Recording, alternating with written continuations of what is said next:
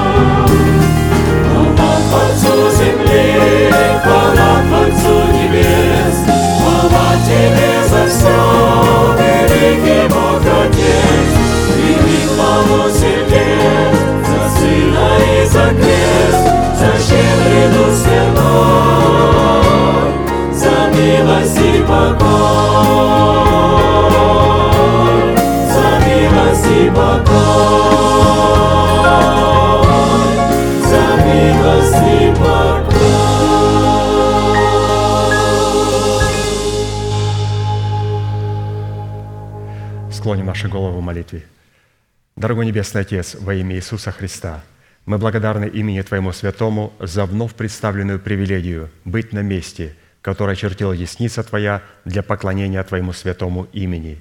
И ныне позволь наследию Твоему во имя крови завета подняться на вершины для нас недосягаемые и сокрушить всякое бремя и запинающий нас грех. Да будут прокляты в этом служении, как и прежде, все дела дьявола, болезни, нищета, преждевременная смерть, демоническая зависимость, всевозможные страхи, депрессии, разрушения, косность, невежество – все это да отступит от шатров святого народа Твоего.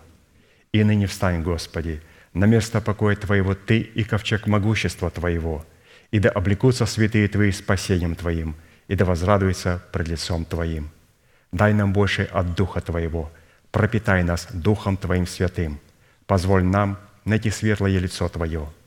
Мы благодарим Тебя, что это служение представлено апостолом Аркадием в Твои божественные руки, и мы молим Тебя. Продолжай вести его рукой сильную и превознесенную. Великий Бог, Отец и Дух Святой. Аминь. Будьте благословенны, пожалуйста, садитесь.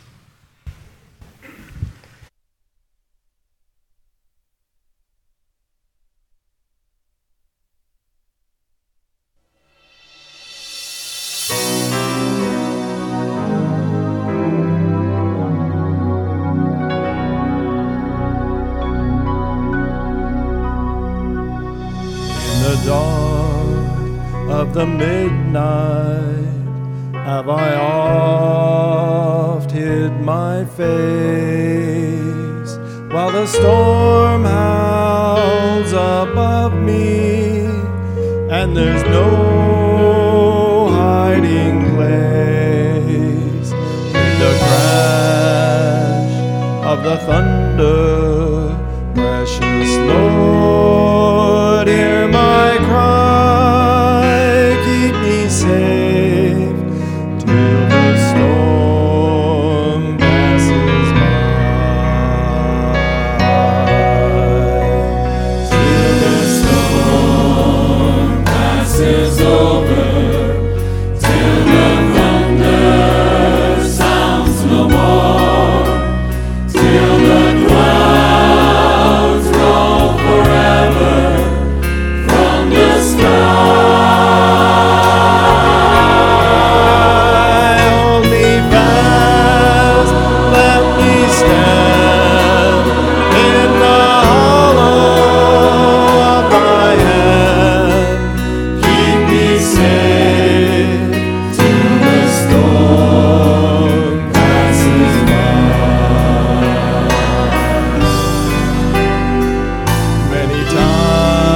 Погадать,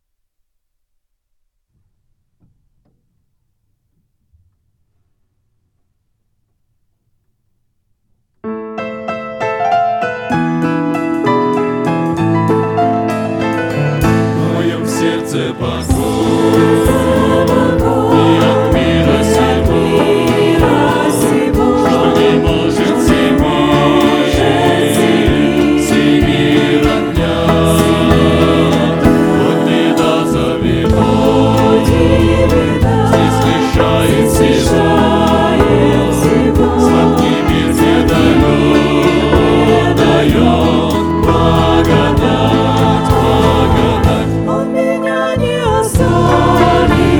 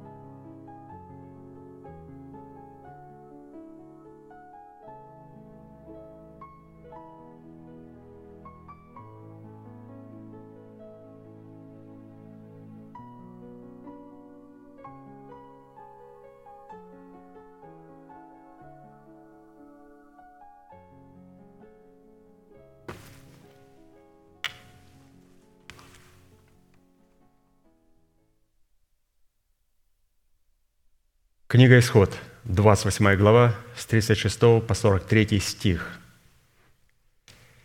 «И сделай полированную дощечку из чистого золота, и вырежь на ней, как вырезывают на печати, святыня Господня, и прикрепи ее шнуром голубого цвета к кидару, так, чтобы она была на передней стороне кидара, и будет она на челе Аароновом.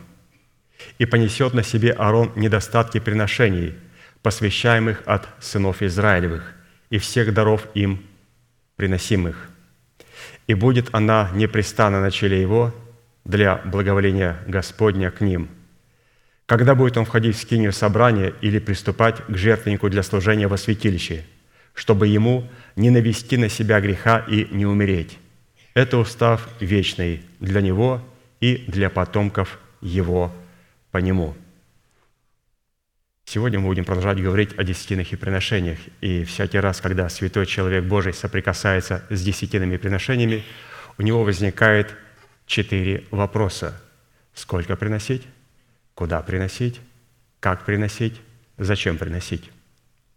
И нам необходимо, согласно Писанию, получить ответы на все эти четыре вопроса, чтобы навлечь на себя благословение Божие, а не проклятие. Сколько приносить? Господь обращается через Малахию к народу израильскому и говорит: «Можно ли человеку обкрадывать меня? А вы обкрадываете меня. Вы скажете: как мы обкрадываем тебя?» Он говорит: «десятиною и приношениями». Из этих слов мы видим, что Господь показывает, что ему надо приносить десятины и приношения. Десятины – это то, что находится у нас, но нам не принадлежит, в то время как приношение – это то, что находится у нас и нам принадлежит. И когда мы приносим десятину, мы отдаем Божье Богу, но когда мы отдаем приношение, мы отдаем наше Богу. И именно приношение, в нем мы посвящаем нечто Богу. Я не могу посвятить Богу свою десятину, потому что это принадлежит Ему. Это Его часть. Но я из своей достатка, из своего приношу приношение, то есть из своей суммы. И тем самым могу посвятить себя Богу и благословить Бога этим приношением. Поэтому сколько приносить? Десятина и приношение. И иногда доходит до смешного, человек считает на калькуляторе до одного цента, что вот он отдал Господу сто девяносто девять долларов и двадцать семь центов. Писание говорит: десятина и приношение. Приношение – это то, что находится у нас. Я понимаю, мы можем посчитать десятину Богу до центов, но приношение – это то, что находится у нас. У нас же было намного больше. Неужели нельзя было с этой суммы округлить Богу? С Богом нельзя говорить центами. Раз Он дает нам нетленное обетование, чтобы да сохранит нас Господь святые, писать центы. Я не знаю, пишут люди или нет, но я видел в других церквах до одного цента по закону. Вот закон благодати говорит: десятина и приношение. И всегда я округляю в сторону Бога. И никогда не округляю центы, округляю круглые суммы. Но никогда не говорю с Богом на уровне центов или долларов. Потому что то, что Он нам дал, оно заслуживает уважения. Второй вопрос: куда приносить? Писание говорит: принесите все десятины в дом хранилища моего, чтобы в доме моем была пища. Приносить в то собрание, от которого я питаюсь. И не просто питаюсь свинячей пищей, извините за выражение, рожками, а я питаюсь нетленными обетованиями, клятвенными обетованиями. Вот это и есть то место, куда необходимо приносить. Вопрос: как приносить? Вот в книге Исход мы прочитали, как приносить. Исходя из этого и других мест Писания, мы с вами должны быть царственным священством, чтобы соответственным образом приносить Богу десятинные приношения, которые являются святыней Господней, в силу чего мы должны привести себя в надлежащий вид, который соответствует данному рангу, рангу священника и царя. И для того, чтобы соответствовать этому рангу, мы с вами прочитали: «И сделай полированную дощечку из чистого золота, и вырежь на ней, как вырезывают на печати, святыня Господня». То есть давайте посмотрим, что это обозначает полированная дощечка из чистого золота, чтобы нам определить, как надо приносить Богу. Мы определились, сколько приносить Богу, десятина и приношение, куда приносить, в дом хранилища. Теперь третье, как приносить. необходимо иметь полированную дощечку из чистого золота, которая в Писании символизирует истину об искуплении, которой обладает искупленный человек. Слово «искупленный» означает «святой», «возвращенный назад», «выкупленный из плена», «принадлежащий Богу», «наследующий с Богом святыня Господня» или же «десятина». Оказывается, человек искупленный – это святыня Господня и десятина у Бога. Далее Писание говорит: «И прикрепи эту золотую полированную дощечку с надписью «Святыня Господня» шнуром голубого цвета к кидару, так, чтобы она была на передней стороне кидара». Голубой шнур символизирует славу Божию, или же что данная святыня является славой Господней. Кидар же, в свою очередь, это покрывало, необходимое для благолепия святыни, украшающее голову священника перед Богом. Войти в присутствие Бога без такого покрывала означает быть убитым Богом.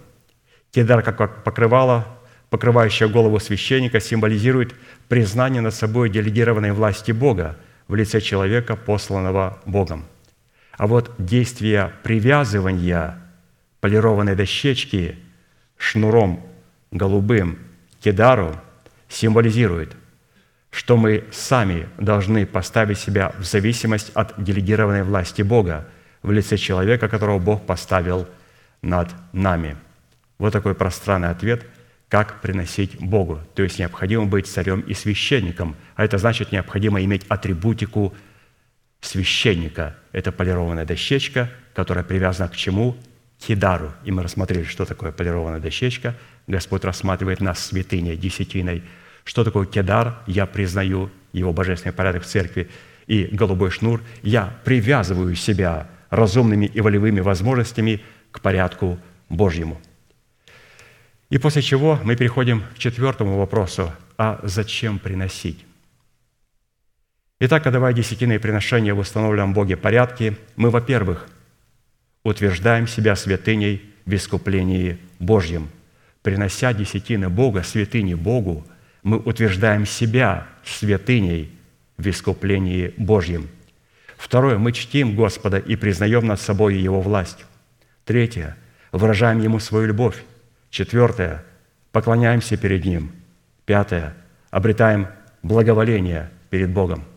Практически Бог будет благоволить к своему народу, когда они будут отдавать Ему десятины и приношения в том предписании, который определил Он. И мы сейчас, святые, будем участвовать в этом чудном богослужении и петь псалом, и совершать это богослужение. И всякий раз, когда мы совершаем его, давайте всегда иметь трезвую память и всегда готовы ответить на четыре вопроса. Сколько отдавать десятины и приношения? Куда отдавать? В то место, на котором я питаюсь клятвенными обетованиями. Как отдавать? Мне необходимо быть царем и священником и иметь на себя атрибутику царя и священника. И зачем отдавать? Для того, чтобы утверждать себя святыней перед лицом Господа и не показывать Богу своей спины. Встанем, пожалуйста, и будем совершать это служение.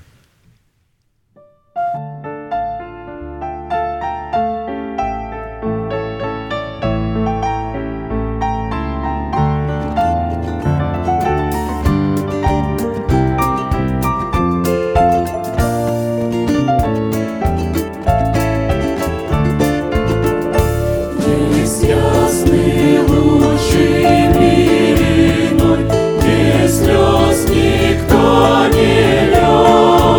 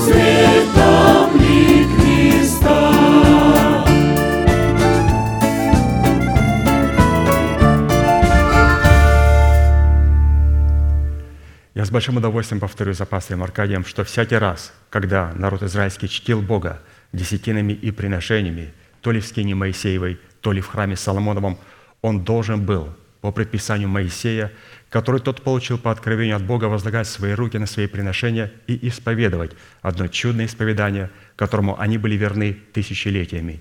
Мы с вами, будучи тем же Израилем, привитые к тому же корню, питаясь соком той же маслины, сделаем то же самое. Протяните вашу правую руку, символ правовой деятельности, и, пожалуйста, молитесь вместе со мной. Небесный Отец, во имя Иисуса Христа, я отделил десятины от дома своего и принес в Твой дом, чтобы в доме Твоем была пища. Я не отдаю в печали, я не отдаю в нечистоте, я не отдаю для мертвого. Я глубоко верю в Твое неизменное Слово, и рад, что имею привилегию выражать мою любовь и признавать Твою власть. И ныне, согласно Твоего Слова, я молю Тебя, да откроются Твои небесные окна, и да придет благословение Твое до избытка на Твой искупленный народ во имя Иисуса Христа. Аминь. Аминь. Будьте благословенны. Пожалуйста, садитесь.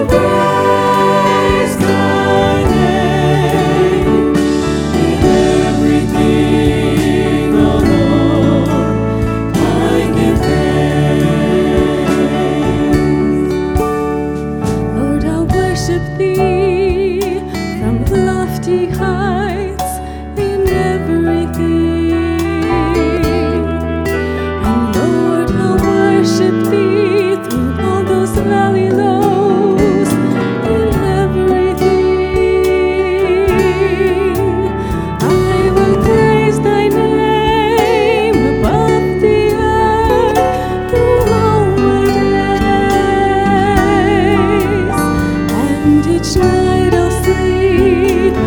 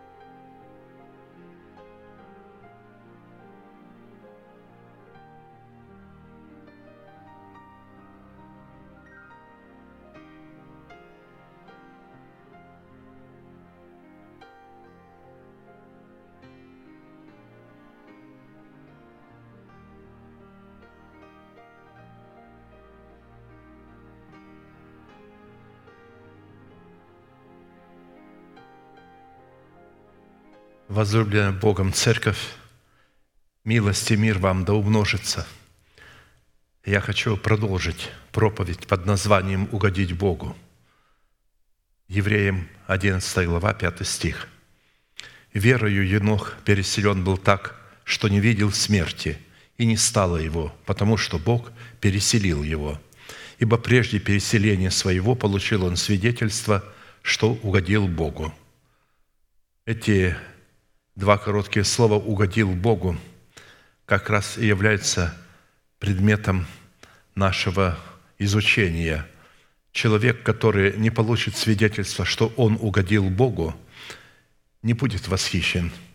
Он останется до Великого Белого Престола и воскреснет только после тысячелетнего царства, и там только будет решаться его судьба, где Бог отделит, если он спасен, на правую сторону, а других на левую.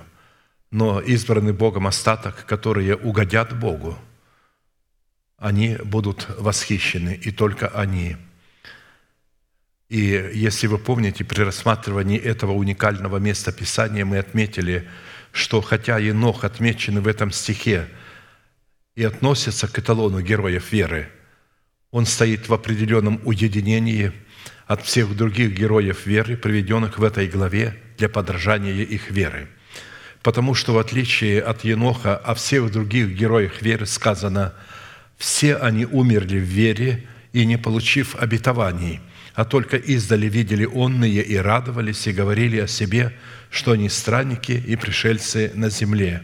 Евреям одиннадцать тринадцать. Когда перечень героев веры в одиннадцатой главе проводится, вот о них так сказано. Но это к Еноху не относится. Этот стих совершенно отдельно стоит. А посему в словах этого стиха представлено откровение уникального по своему роду обетования, состоящего в том, что Бог после того, когда мы взрастим рожденного нами Мафусала в образ мужа совершенного, который достигнет полноты в возраста Христова, в символическом образе, состоящем в числе триста, Он намерен переселить нас на небо, минуя положенную всем нам смерть. Таким образом, в данном месте Писания сердечная вера человека представлена в такой соработе с верой Божией, в которой он призван победить и низвергнуть из тела своего смерть в лице ветхого человека, переданного нам через суетное семя отцов, чтобы таким образом получить способность платить цену за право ходить перед Богом в течение трёхсот лет, чтобы угодить Богу. И таким путем получить право на власть быть переселенным на небо, минуя положенную всем смерть. Исходя из этого, нерождение Мафусала в плане обретения плода оправдания. То есть рождение Мафусала – это обретение плода оправдания.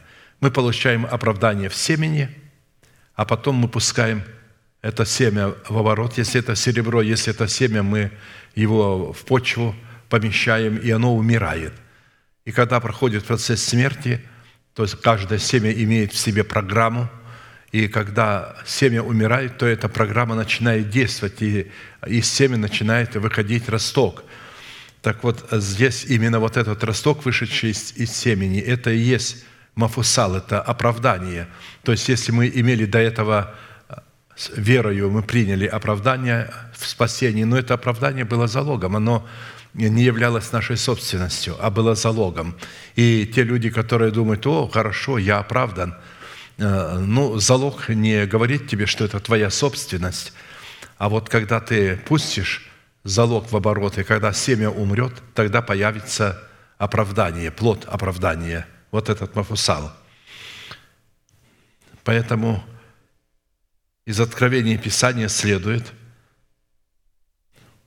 что переселение на небо избранного Богом остатка, минуя положенную всем смерть, это самая светлая часть надежды в устроении нашего упования, которая была сокрыта от прежних веков и сохранялась для боящихся Бога, достигших последнего времени на небесах.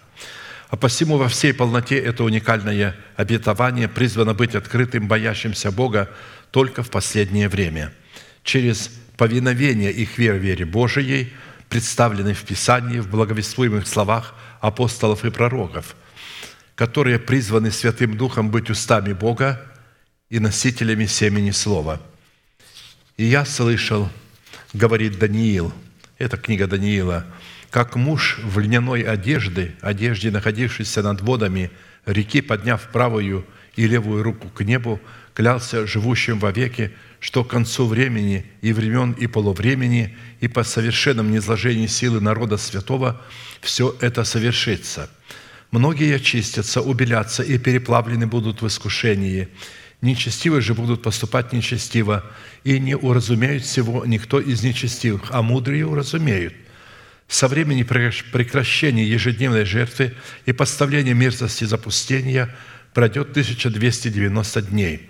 Блажен, кто ожидает и достигнет тысячи трёхсот тридцати пяти дней». Речь идет о половине последней седьмины, семидесятой. «А ты иди, — говорит ангел, — к твоему концу, Даниилу, и успокоишься, и восстанешь для получения твоего жребия в конце дней». Интересно, да?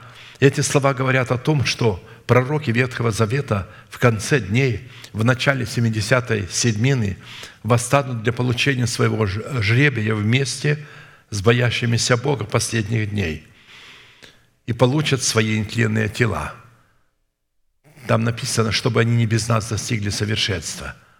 Так вот, чтобы они без нас не достигли совершенства, когда наши тела будут изменяться, их изменится. И они восстанут. Именно тогда Даниил восстанет. Даниил не вошел в сноп первый, потому что Христос воскрес, и с ним написано «множество святых воскресли». Но Даниилу было сказано, что он не будет в первом снопе, а он в конце дней восстанет для своего жребия. Апостол Павел называл жребий, который мы со всеми освященными получим, упованием живым, которое относится к наследству нетленному, чистому и неувядаемому. Как написано, благословен Бог и Отец Господа нашего Иисуса Христа, по великой своей милости возродивший нас воскресением Иисуса Христа из мертвых к упованию живому, к наследству нетленному, чистому, неувядаемому, хранящемуся на небесах, для вас, силою Божией через веру, соблюдаемых ко спасению, готовому открыться в последнее время. первое Петра один, три, пять. Достоинство живого упования, которое мы строим на основании надежды, в наследстве нетленном, в статусе нашего нетленного тела, как раз и призвано к последнему времени являться нашей главной и благородной целью, который мы можем наследовать не иначе, как только через познание благой, угодной или совершенной воли Бога, которая призвана для нас являться той самой истиной, через познание которой, по словам Христа, мы призваны за счет взращенного нами плода оправдания в лице рожденного нами Мафусала сделаться свободными от рабства греха, чтобы получить право на власть, быть рабами праведности и таким образом обрести право и способность ходить перед Богом так, чтобы угодить Богу. Чтобы угодить Богу, необходимо ходить перед Богом. Из имеющейся констатации следует, что не посты и молитвы, покаяния, сопряженные с противными истине энкаунтерами, призванными сделать нас свободными от греха, а познание истины учения Иисуса Христа, пришедшего во плоти, призвано сделать нас свободными от греха, чтобы облечь нас в царственную и священную мантию учеников Христовых. Таким образом, исходя из данных слов Христа, для переселения на небо, минуя положенную всем смерть, нам необходимо сочетаться с истиной Слова в брачном союзе. Христос сказал: «Познайте истину», а познать ее можно только в брачном союзе, состоящем в вере в имеющееся нетленное наследие, которое может быть нам открыто только через пребывание в благовествуемом слове или же в повиновении нашей веры, вере Божией, в словах посланников Бога, что и делает нас истинными учениками Христовыми или рабами праведности.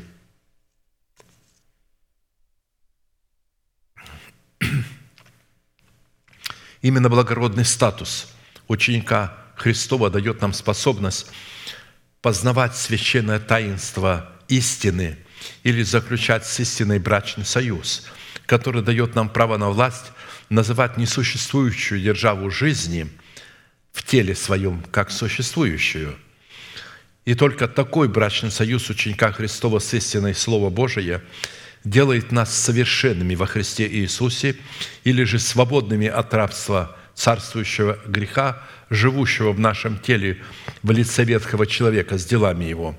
И именно только такой брачный союз с истиной благовествуемого нам слова облекает нас в благородное рабство праведности или же в желанное господство над нами истины, которую мы сокрыли в сердце своем в формате учения Христова, которое выражает себя в величии плода кроткого языка, которое мы взрастили в едеме нашего сердца, в древо жизни. Мы все получаем в семени и взращиваем.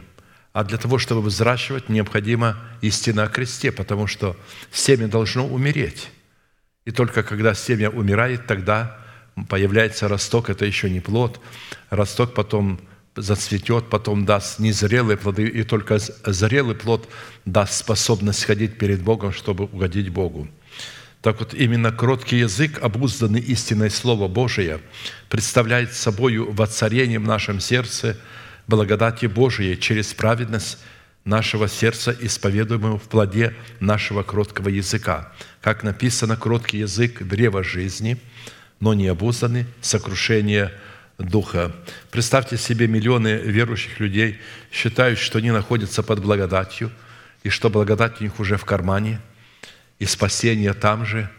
Однако, наряду с этим получается парадокс. Они опять зарабатывают свое спасение и свое оправдание путем евангелизации и добрых дел. И это говорит о том, что они полные невежды, они перечат сами себе. Если ты спасен, тогда приноси плод Богу. Но там все настроено на евангелизацию и добрые дела. Там нету настроя приносить плод Богу. А приносить плод Богу надо платить высокую цену, чтобы семя умерло. Таким образом, переселение на небо в середине семидесятой седьмины, минуя положенную всем нам смерть, это результат творчества правды во взращивании нашего Мафусала в хождении пред Богом, в пустыне нашего освящения, куда увлек нас Бог, чтобы дать нам оттуда наши виноградники, долину Ахор и песни нашей юности. Притом, когда говорится «песни нашей юности», мы тоже иногда поем о том, что «я посвящаю тебе мою юность», то здесь нужно иметь в виду вечную юность, не юность во плоти, потому что наш дух обладает вечной юностью, он не стареет, он вечно юн. Поэтому вот, вот такие песни вечной юности Бог обещает дать в преддверии надежды, то есть в преддверии восхищения. И это откровение является самым славным обетованием и главной целью нашего чистого и нетленного наследия во Христе Иисусе, которое тесно связано с рядом других обетований, без обличения, в которое мы не будем допущены к переселению на небо, минуя положенную всем смерть, которую победил Енох. Это откровение является самым славным обетованием и главной целью нашего чистого и нетленного наследия, которое тесно связано с другими, как я уже сказал ранее, так как все обетования обслуживают обетование усыновления нашего тела искуплением Христовым. Все обетования обслуживают это обетование, и поэтому мы должны их иметь все, которые как раз и являются неотъемлемой частью нашего нетленного наследия, так как все вместе они участвуют в устроении нашего тела в храм Святого Духа, в силу чего нам необходимо было ответить на три вопроса. Что необходимо предпринять для того, чтобы получить право и способность ходить пред Богом, дабы угодить Богу и получить живое свидетельство, что мы угодили Богу в достоинстве нашего нетленного тела? Этот вопрос мы с вами рассмотрели в образе события, которое произошло с Иаиром, начальником иудейской синагоги, который в этой событии представлял наш разум. Это разум всякого верующего. Почему начальник синагоги? Потому что до тех пор, пока не будет принесен плод оправдания, все мы являемся начальниками синагоги.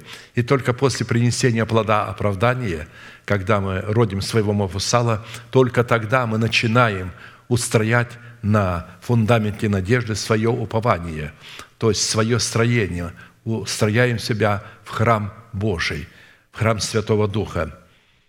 Так вот, он имел оправдание, семя оправдания в полученном им залоге в формате семени в лице своей двенадцатилетней дочери.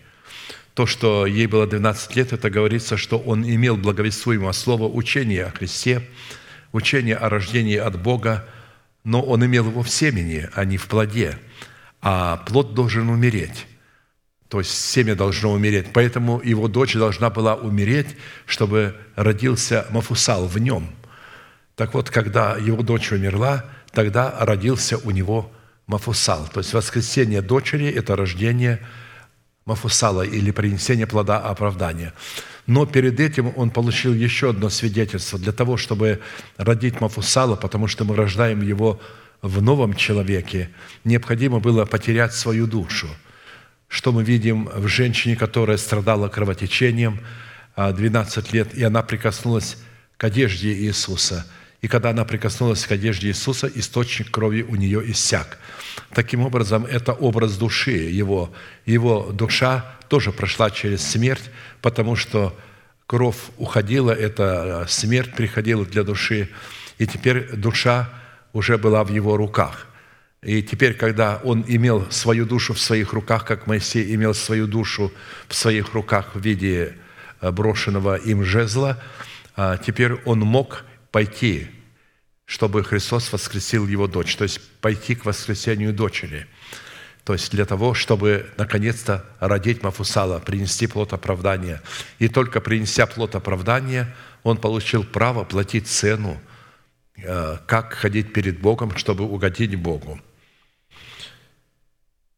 Второй вопрос: с какими критериями и характеристиками в Писании определяется полнота нашего чистого, нетленного наследия во Христе Иисусе, которое не дается нам в предмете некоего меню в ресторане, где мы можем что-либо выбирать, а что-то оставить, учитывая, что за каждое клятвенное обетование, входящее в состав нашего нетленного наследия, необходимо платить цену. В определенном формате мы с вами уже рассмотрели и этот второй вопрос в двенадцати составляющих, в которых определяется наш с вами удел или жребий в формате нашего чистого и нетленного наследия. Их гораздо больше, не двенадцать. Я просто привел двенадцать положений или двенадцать определений, чтобы знать, что такое наше наследие, которое мы должны принять, и только благодаря принятию наследия мы сможем платить цену за право ходить пред Богом. Если мы не будем знать наше наследие, мы не сможем платить цену, нам не будет выгодно. Мы должны видеть наше воздаяние. И ради чего мы платим такую цену? Потому что за каждое обетование, которое мы принимаем, мы все время будем испытывать смерть. Все время смерть. Много скорбей у праведника, но от всех их избавит Господь. Теперь мы остановились на вопросе третьем. Какую цену необходимо заплатить, чтобы ходить пред Богом так, чтобы угодить Богу и наследовать наследие Бога Отца, которое Он дал Сыну Своему Иисусу Христу, которое мы призваны наследовать во Христе, в семени Слова, которое затем мы призваны взрастить в плод Царства Небесного, состоящего в державе жизни, воцаренной в нашем теле на месте бывшей державы смерти. Если праведность воцаряется вначале в сердце, то здесь уже нужно, чтобы в теле воцарилась праведность в предмете Царства Небесного. Как написано: «И ходил Енох пред Богом, и не стало его, потому что Бог взял его». Бытие пять двадцать четыре. Я напомню, что ходить пред Богом означает, я привожу здесь несколько определений, я бы мог э, три страницы списать этих определений. Ранее я приводил одни, здесь я э, в связи с восхищением Еноха привожу другие. И те, и другие, добавьте, и еще есть много э, определений, что означает ходить пред Богом. Ну, во-первых, первое, что означает ходить пред Богом, это ходить во свете, в котором ходит Бог. И у вас уже есть знание во свете, в котором ходит Бог, водиться Святым Духом, иметь помышления духовные, ходить верою или повиноваться своей верой, вере Божией, творить правду и освящаться, потому что праведный творит правду еще, и святый да освящается еще. Облекаться в любовь Божию агапе, как написано, так облекитесь в любовь Божию – это предел совершенства. Принимать на себя злословие злословящих Бога, производить правосудие Бога, то есть творить правду, миловать сосуды милосердия и навлекать гнев на сосуды нечестия, иметь нрав несребролюбивый, прощать своих ближних, как и Христос простил нас, и далее. Так, первые шесть составляющих цену за право и способность ходить перед Богом уже были предметом нашего исследования. А поэтому сразу обратимся к седьмой составляющей. Седьмая составляющая цены за право ходить пред Богом, чтобы угодить Богу, состоит в цене, заплаченной за право иметь в своем сердце веру Божию, которая будет находиться не в области наших чувств, а в области знания, в области нашего знания. То есть вера – это информация. Она не может находиться в области чувств, чтобы ее чувствовать. Мы должны знать. Я, говорит, знаю, во что я верю. И она состоит в области нашего обновленного мышления, которое сработает с верой Божией, обитающей в нашем сердце, которая будет испытываться по результату нашего волевого и разумного решения прощать друг друга, как и Христос простил нас. Ходить перед Богом – это платить постоянную цену, прощать друг друга, как и Христос простил нас, а мы э, поем, что даже руки друзей приносят нам иногда боль, обиду, и ее надо прощать. Имейте веру Божию, то есть это военный приказ. Ибо истинно говорю вам, если кто скажет горе сей, поднимись и вергнись в море, и не усомнится в сердце своем, но поверит, что сбудется по словам его, будет ему, что не скажет. Потому говорю вам, все, чего не будете просить в молитве, в границах веры Божией, имеющейся в вашем сердце. Верьте, что получите, и будет вам. Я добавил эти слова, потому что там есть этот смысл. Когда мы просим, что по воле его получаем. Поэтому, если вырвать это место из общего контекста Духа Писания э, и, и говорить, что если мы поверим, то сбудется. Мы поверим, слово «вера» связано с информацией от Бога. Поэтому, когда мы просим, что по воле Его, тогда мы получаем. И теперь главное, что значит ходить перед Богом. Когда стоите на молитве, прощайте, если что имеете на кого, дабы и Отец ваш Небесный простил вам согрешения ваши. Если же не прощаете, то и Отец ваш Небесный не простит вам согрешений ваших. Марка одиннадцать, двадцать три, двадцать шесть. То есть нам абсолютно невыгодно не прощать. Нам просто выгодно прощать. Мы должны быть заинтересованы в том, чтобы до захода солнечного, когда мы заснем, чтобы мы уже простили нанесенную нам рану и обиду, потому что кто знает, проснемся мы или не проснемся.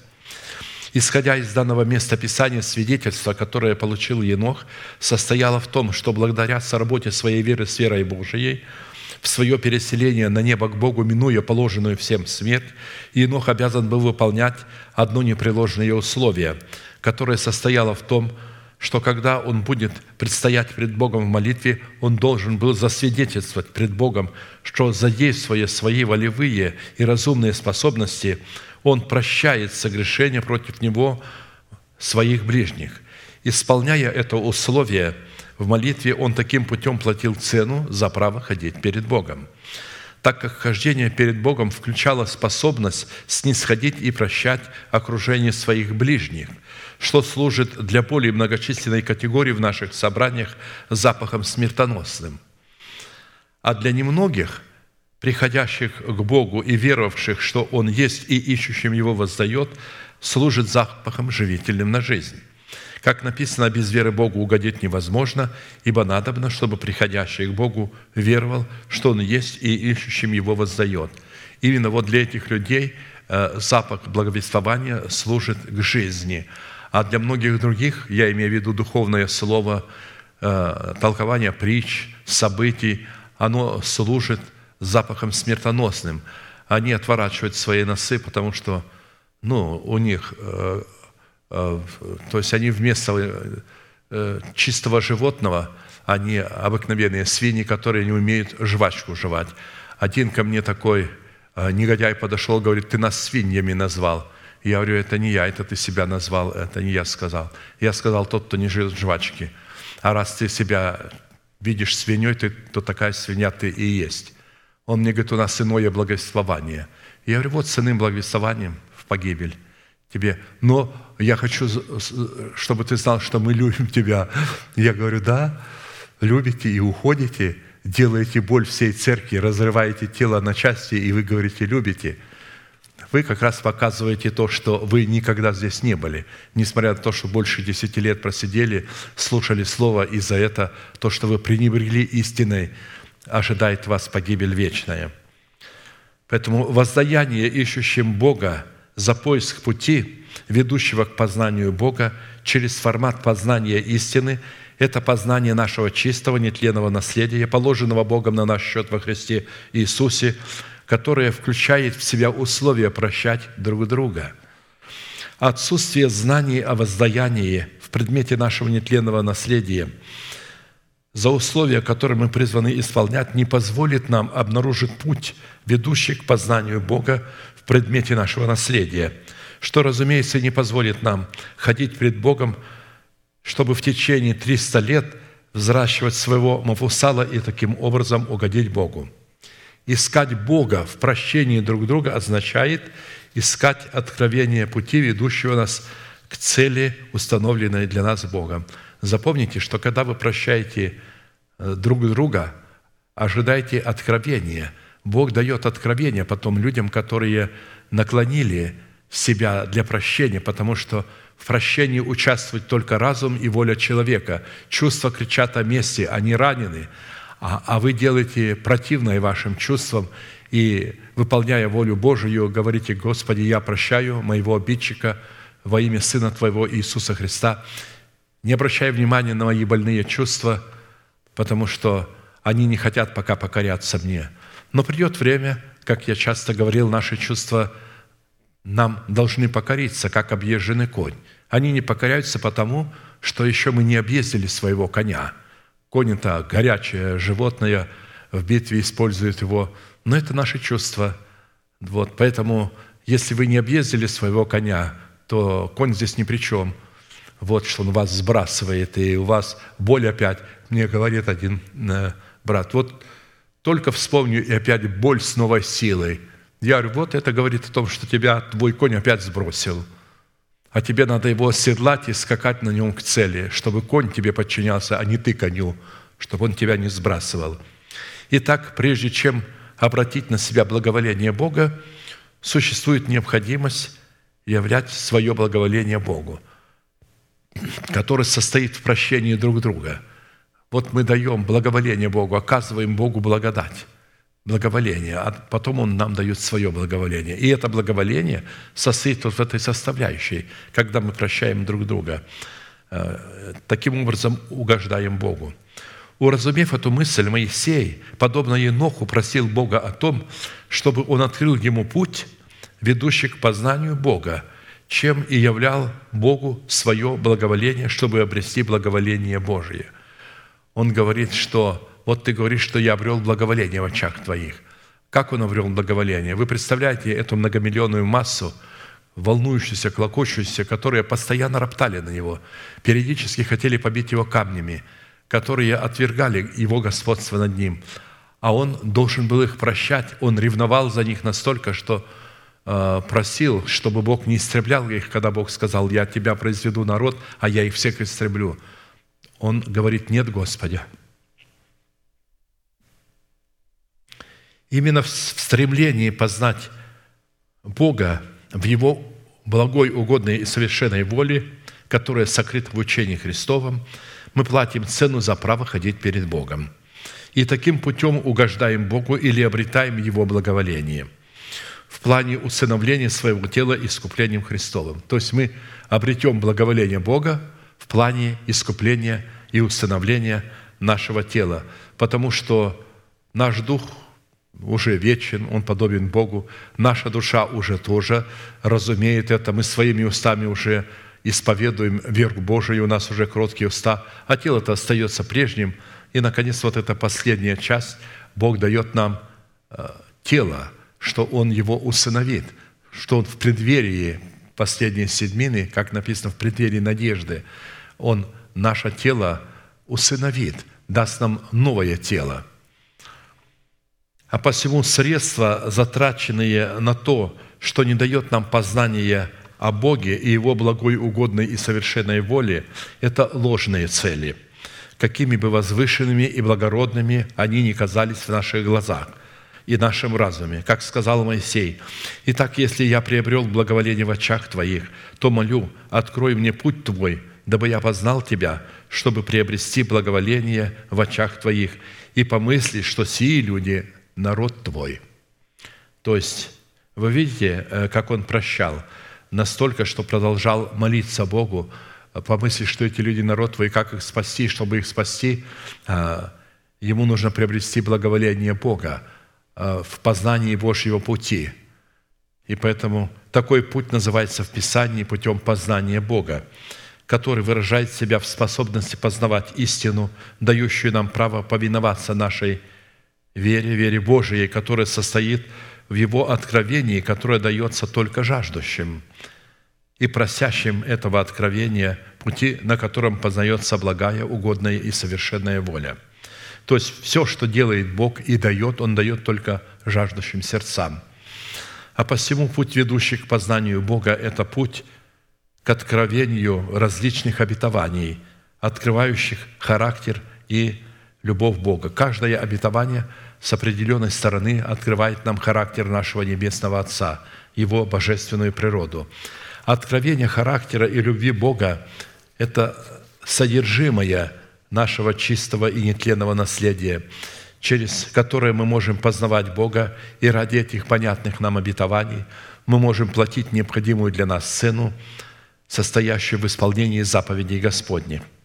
Без наличия в своем сердце откровения о нашем нетленном наследии, позволяющем нам познавать Бога в исполнении Его заповедей, обуславливающих путь к нашей главной цели, которая является надеждой нашего призвания, мы, скорее всего, пройдем мимо этой главной и возвышенной цели, так как она будет известна нам только на уровне лозунгов или же на уровне буквы, которая убивает. Запомним еще раз, лозунг или буква, она убивает, она не дает жизни. Когда люди цитируют места Священного Писания, не понимая их значения, они убивают себя. Это не принесет жизни. Они думают, что они будут цитировать Слово Божие, и это принесет им жизнь, это принесет им смерть. Если вам никто не пояснит из помазанников Господних, подставленных на это, которые являются устами Бога, что означает это место Писания, то то, что вы исповедуете, послужит вам к смерти, а не к жизни. При этом, несмотря на то, что всем нам на уровне лозунга или буквы известна главная цель нашей надежды, состоящая в познании Бога, ведущая нас к встрече со Христом на облаках. Одна дама, моя жена работала, и ее менеджер сидит, курит, у нее умер отец. Она курит, вот так клубы дыма идут, она говорит: ничего, скоро встречусь на облаках со своим папой, со своей мамой, которые умерли. А одна сестра рядом с ней стоит и говорит: да, так, прям в клубах дыма и встретишься. Только с кем там ты встретишься? Видите, как люди понимают? Они, правда, в это верят. Они верят, что они встретятся. Многие люди сейчас, вот во время войны, сейчас сотнями погибают людей. И все верят, что они идут в рай, что Бог приготовил им в потустороннем мире рай, и что они там уже будут красиво жить, что там не будет войн. Это вы войны сделали. Это, это ваш результат. Это не Бог. Бог не творит войны. Бог творит мир и послал к вам Сына Своего. А вы убиваете друг друга, ненавидите друг друга и хотите потом в рай попасть после этого. Ну, попадете в рай под названием ад. Но, однако, мало кому известны условия наследия в предмете пути заповедей и уставов Господних, также входящие в формат нашего нетленного наследия, которое хранится для нас на небесах во Христе Иисусе, которое призвано стать сокровищем нашего сердца, чтобы служить нашим воздаянием в формате обетований, ценность которых поможет нам почитать поношение Христова большим для себя богатством, нежели все имеющиеся сокровища, которые мы имеем в этом мире. Как написано, верою Моисей, придя в возраст, отказался называться сыном дочери фараоновой и лучше захотел страдать с народом Божиим, нежели иметь временное и греховное наслаждение, и поношение Христова почел большим для себя богатством, нежели египетские сокровища, ибо он взирал на воздаяние, потому что ему было известно воздаяние. Его родители, а его воспитывали родители, потому что его мать вскормила грудью, она была его как кормилицей. Принцесса отдала его и сказала: я тебе заплачу хорошие деньги, вскорми мне этого ребенка. Нам следует разуметь, что под именем Мафусала просматривается взращенный нами в слезах и скорбях плод правды из посеянного нами семени оправдания, которое мы пустили в оборот в смерти Господа Иисуса, чтобы получить Его в истине воскресения Христова, в плоде правды или в плоде правосудия, в котором мы получили способность попирать и побеждать в своем теле персонифицированную смерть в лице упраздненной власти в нашем теле ветхого человека. Наш ветхий человек упразднен, но он все еще в теле.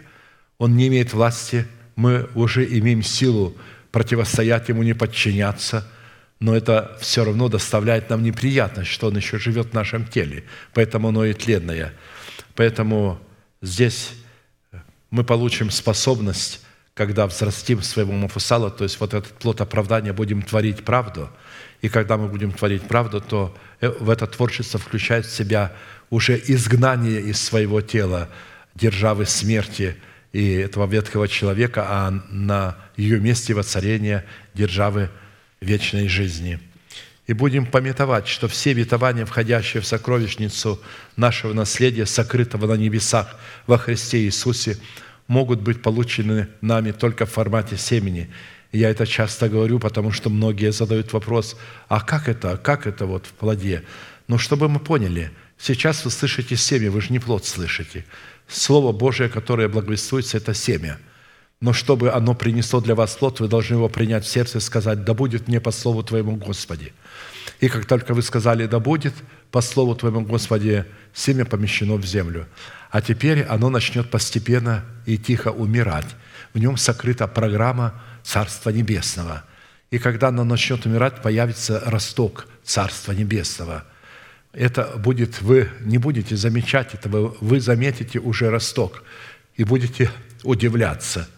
Но росток – это не все. Потом на этом ростке появятся соцветия и плоды. И плоды еще не зрелые, но они должны тоже созреть. И вот когда плод созреет, вот тогда и придет время вот, мертвых воскрешать, а живых восхищать. А посему, прежде чем родить Мафусала, рождение которого позволило Еноху ходить пред Богом триста лет, почитая себя мертвым для греха и живым для Бога, называя несуществующую державу жизни в своем теле как существующую, по исполнении которых Бог переселил его к себе на небо. Он пережил этот момент, он тоже в течение трёхсот лет он называл державу жизни в своем теле как существующую. В течение трёхсот лет. Нам не нужно столько много времени. Это у Еноха столько заняло для того, чтобы нам показать правосудие, потому что Божье правосудие в Писании определено символическим числом триста. Мы увидим это далее. Ведь до этого Енох жил шестьдесят пять лет, в которые он при всем своем желании не мог ходить перед Богом, чтобы угодить Богу. Как написано, Енох жил шестьдесят пять лет и родил Мафусала. И ходил Енох пред Богом по рождению Мафусала триста лет. И родил сынов и дочерей. Всех же дней Еноха было триста шестьдесят пять лет. И ходил Енох пред Богом, и не стало его, потому что Бог взял его. Видите, он во время хождения пред Богом, он продолжал рождать обетования, то есть он сеял, получал их в семени и потом получал их в плоде, в воскресении. Он, написано, родил сыновей и дочерей, ходя перед Богом. Имена их не называются, потому что самое главное обетование, прогоняющее смерть в нашем теле, то есть низлагающее власть ветхого человека, это Мафусал. А посему триста лет, как мы уже говорили, это образ не отрезка времени, а образ взращенного нами плода правды во времени, который изгоняет тление из нашего тела в имени рожденного и взращенного в едеме нашего сердца Мафусала. И когда плод Духа в имени рожденного нами Мафусала придет в силу, созреет, состоит, и этот плод состоит в числе триста, он обуславливает полноту, меру возраста Христова, состоящую в способности вершить правосудие. Мы обнаружим нашего Мафусала, пришедшего в меру полного возраста Христова, в долине Ноевого ковчега, строительством которого Ной осудил мир, и строительством которого мы призваны осудить мир в себе в лице ветхого человека с делами его. «Сделай себе ковчег из дерева гофер, отделение сделай в ковчеге, и осмоли его смолою внутри и снаружи, и сделай его так, длина ковчега триста локтей». Это образ правосудия. он должен был делать, а это, это время уходило. Он ходил перед Богом, делая этот ковчег, строя этот ковчег, длиной в триста локтей, ширина его в пятьдесят локтей и высота в тридцать. И если длина ковчега состояла в образе триста локтей, которая обуславливала собою функции правосудия, то ширина ковчега в образе пятьдесят локтей обуславливала собою функцию вождения Святым Духом, в то время как высота ковчега в тридцать локтей обуславливала функцию, состоящую в мере полного возраста Христова, которая позволяла Ною в лице Еноха, а следовательно и нам, священно действовать или поклоняться Отцу в Духе истине. Священник мог становиться только в тридцать лет. В тридцать лет он изучал заповеди, законы, а в тридцать лет только мог стать священником. Пятидесятница, все знают, она связана с крещением Духом Святым, но практически здесь говорится не о простом крещении, а говорится о вождении Святым Духом. Потому что апостолы при крещении Святым Духом, они стали и водимы Святым Духом. Это сегодня многие получают крещение Святым Духом, но никогда не будут водимы Святым Духом по той причине, что они считают, что крещение Святым Духом – это и есть вождение Святым Духом. Вот эта а, гибельная ошибка приведет их в погибель. Потому что они же не стремятся, они не понимают тихого голоса Святого Духа. Они считают, что они говорят на языках, и они водятся Святым Духом. Далее функция правосудия была представлена в событии с Самсоном, который поймал триста лисиц, привязав их хвостами друг к другу, факелы между хвостами, и пустил их на жатву филистимскую, и выжег и копны, и нежатый хлеб, и виноградные сады, и масляничные. Далее функции правосудия были отмечены в событии с Гедеоном, где он по откровению от Бога выбрал себе триста воинов, с которыми одержал блестящую победу над аммонитянами, моавитянами и жителями горы Сеира. И привел Гедеон по слову Господа народ к воде, и сказал Господь Гедеону: кто будет лакать воду языком своим, а псы лакают они, как ковшиком таким, к себе, не от себя, а к себе, образ, что они принимают Слово Божие к себе. Потому что, когда многие слушают Слово, слушают Слово Божие, они сидят и так поглядывают, это, это как раз для тебя, а вот это вот для того, он не видит. А я это хорошо видел, помню, однажды я проповедовал и увидел такие взгляды многозначные, и меня взорвало от изумления, что они не принимают к себе Слово Божие. Они вот сейчас его слушают, но они думают, что они не такие, они лучше. Это для кого-то другого, но не для них. Вот это и есть, что они не лакают, как псы. А поэтому они не смогут вершить правосудие Божие. И здесь говорится, Господь открыл ему, кто будет наклоняться на колени и пить воду. И сказал Господь Гедеону: тремя стами лакавших я спасу вас и предам мадиантян в руки ваши, а весь народ пусть идет каждый в свое место. Великая армия была, множество людей, и триста человек. Бог показал, что через триста человек Он спас. Именно тогда, когда наш Мафусал придет в полноту возраста Христова, который определяется символическим числом триста, именно тогда держава смерти будет шумом упразднена из нашего тела, учением Христовым, сокрытым в нашем сердце. И тогда имеющий державу смерти, власть которого уже была упразднена в нашем теле, в лице ветхого человека, наконец со шумом будет низвержена в преисподнюю, и на ее месте в нашем теле будет воздвигнута держава жизни нетления. Как написано: «А как дети причастны плоти и крови, то и Он», то есть Христос также воспринял онные, то есть Он воспринял плоть человека, нашу плоть, дабы смертью лишить силы имеющего державу смерти. Он лишил ее не только, в нем ее не было, но Он такую плоть воспринял, чтобы держава смерти в нашем теле была уничтожена, то есть силы имеющего державу смерти, то есть дьявола, избавить тех, которые от страха смерти через всю жизнь были подвержены рабству. И держава смерти, как вы знаете, это закон Моисеев. Он, на него уповал ветхий человек. А закон никого не оправдывал, он всех осуждал. Согрешил, смерти повинен. А под законом благодати, если человек согрешил, то мы имеем Иисуса Христа, праведника, который умер за грехи наши. Мы исповедуем грехи наши, и Бог нам прощает. А если совесть наша осуждает, Бог вообще нас не осуждает. И праведник всем распадает, но встает. Бог хочет, чтобы вы все не имели чувства вины, потому что чувство вины не дает вам дерзновения молиться Богу. Старайтесь избегать чувства вины. Дух Святой никогда не будет вас обвинять, что вы упали в грех. Это будет либо ваша совесть, либо дьявол, ветхий человек, который будет всегда говорить от имени вашей совести. И мысли, которые приходят к вам, часто приходят либо от дьявола, либо от ветхого человека, они не ваши. Но они все приходят в личном местоимении, как будто это вы так думаете, это вы так помышляете. Вот. Не, не заблуждайтесь, это не ваше. Вы этого не хотите, и поэтому радуйтесь, что это не вы, и что это, несмотря на то, что оно у вас есть, оно вам не принадлежит. Возьмите хорошую метлу, как это сделал Авраам, и разгоняйте этих хищных птиц.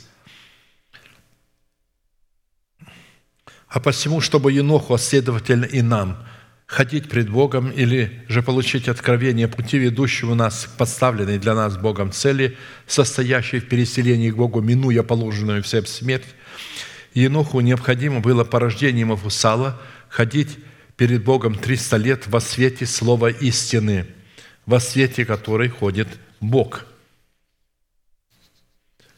чтобы постоянно обновлять разумные способности своей души духом своего ума, который является умом Христовым в нашем духе, и таким образом платить цену за право и способность ходить пред Богом, бодрствуя в молитве. Потому что невозможно постоянно бодрствовать в молитве без наличия разумных возможностей души, обновленных духом нашего ума, который является умом Христовым в нашем духе. Чтобы таким образом получить юридическое право облекать свое тело в воскресение Христова вполне в плоде взращенного нами Мафусала, в лице нашего нового человека, способного приносить плод древа жизни, состоящий в плоде кроткого языка. Кроткий язык – древа жизни, но не обузданный сокрушением духа. То есть имеется в виду, что кроткий язык, он обуздан Словом Божиим. Это не значит, что он молчит. Он не молчит, он говорит, но он говорит Словом Божиим. Как только говорит, он говорит Словом Божиим, и вы ничего не можете поделать, потому что Слово Божие обладает такой сокрушительной силой, что вы не можете ему противостоять. Отсюда следует, что Енох триста лет ходил пред Богом во свете истины, сокрытой в своем сердце, во свете которой ходит Бог. Как написано, «Если же ходим во свете, подобно как Он во свете, то имеем общение друг с другом, и кровь Иисуса Христа, Сына Его, очищает нас от всякого греха». А чтобы ходить во свете истины, в которой ходит Бог, вначале необходимо было пустить в оборот семя своего спасения или серебро своего спасения, принятого нами через наставление в вере, в формате семени оправдания, чтобы затем получить его в формате плода правды в имени Мафусала, что на практике означает потерять душу свою через наставление в вере в смерти Господа Иисуса, или же через наставление в вере отделиться, соработая своего креста с истиной креста Христова от своего народа, от дома нашего Отца, не от своего дома. Ваш дом – это дети, рожденные вами, а от дома вашего Отца отделиться и от своей душевной жизни, что на практике означает умереть в смерти Господа Иисуса для своей национальности в лице своего народа, умереть для дома нашего Отца, противящегося истине. Редко, когда наши отцы принимают истину, они обычно ей будут противиться. И для расслевающих вожделений нашей души. Отсюда следует, что само по себе рождение Мафусала не являлось хождением пред Богом и не могло угодить Богу, так как не являлось целью Бога, поставленной для Еноха, которая могла бы угодить Богу. Мафусал являлся средством, дарованным нам для достижения цели, состоящей в угождении Богу. Чтобы угодить Богу, необходимо было восполнить желание Бога, состоящее в вере Еноха, на такое переселение на небо, которое минует положенную всем нам смерть.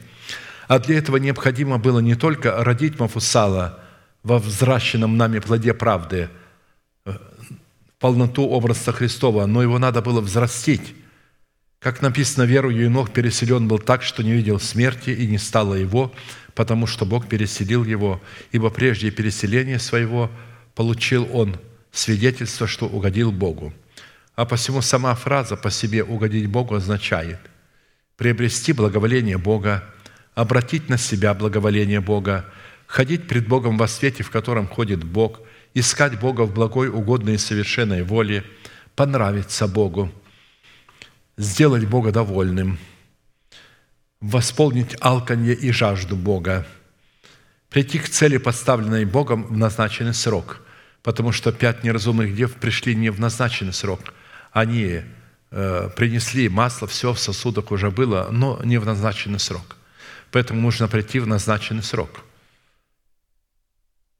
Успокоить сердце Бога, попасть пущенной стрелой исповедания сердца в цель, состоящую в угождении Богу. А это возможно только заплатив цену за право ходить перед Богом через соработу наших разумных возможностей, обновленными духом нашего ума, с разумными возможностями нашего сердца, которые именуются умом Христовым в нашем духе. Как написано, «А теперь вы отложите все». Гнев, ярость, злобу, злоречие, сквернословие уст ваших. Это сегодня бич нашего времени, когда я слышу, как молодежь между друг другом и многие святые говорят грязные слова, матерятся. Вот. Некоторые даже это делают дома. Я знал родителей в нашей церкви, были, которые материли своих детей матами, когда приходили в негодование, и в то же время как будто бы принимали все и радовались. Сквернословие – это ужасно, нужно удалить. Я помню, что меня узнавали именно по этому фактору. Когда я попадал в среду неверующих по какой-либо причине и был среди них, они удивлялись с меня и говорили: «Ты не такой, как все». А один, значит, капитан, значит, политический такой, закончил военно-политическую академию. Я, говорит, думал, что же в тебе не такое, как у меня? Что же не такое? И вдруг я понял, говорит, ты не материшься, у тебя нет грязных слов. Как, как ты этого достиг? При разговоре все они матерятся, и вы уже иной, потому что вы не произносите этих слов. А когда я пошел учиться на английский язык, для, когда мы переезжали в Америку, то меня на другой день спросили: «Ты кто?» Я говорю: «Я человек». Они говорят: «Ну, мы знаем, мы все человеки, но ты не такой, как мы все». А одна говорит: «Я же вам говорила, что он инопланетянин». Я говорю: «О, вот, она правильно вам сказала». Она говорит: «Вот я же вам говорила, он инопланетянин». То есть, потому что моя речь была совершенно другой. Как узнавали учеников Христовых? Их узнавали по их речи. Они говорили так, как говорил Христос. Поэтому отложите вот это злоречие и сквернословие уст ваших.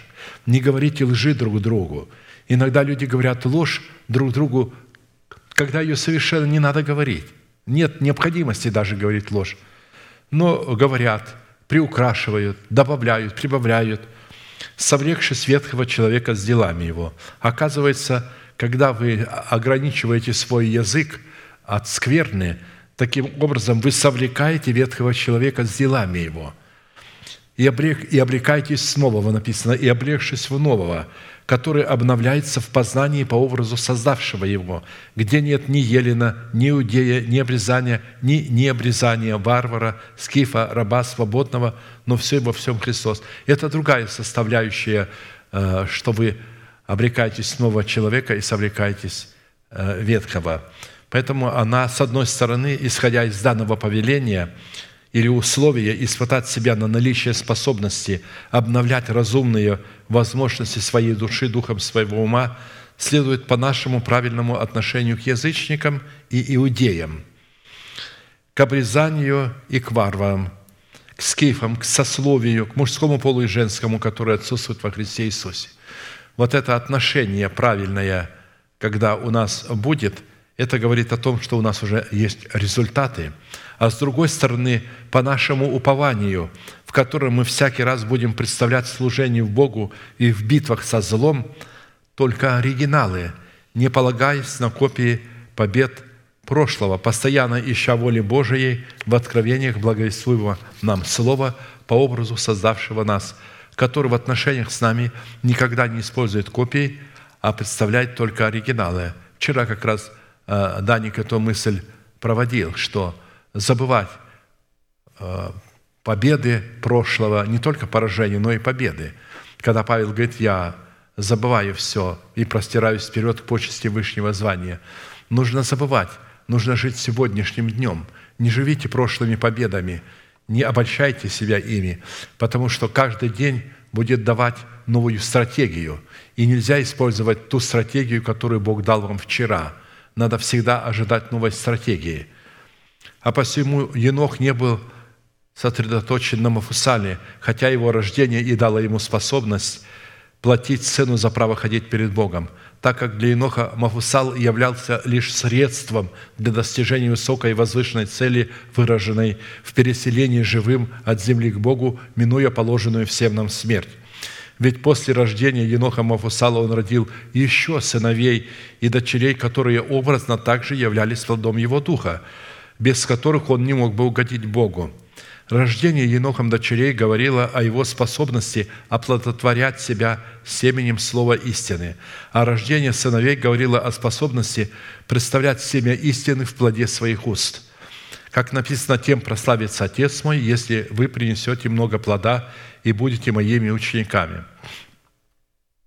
Образно в рождении Енохом дочерей мы можем увидеть воскресение дочери Иаира, или способность Еноха оплодотворять себя семенем слова истины, а в рождении сыновей взращивать плод правосудия из семени слова истины.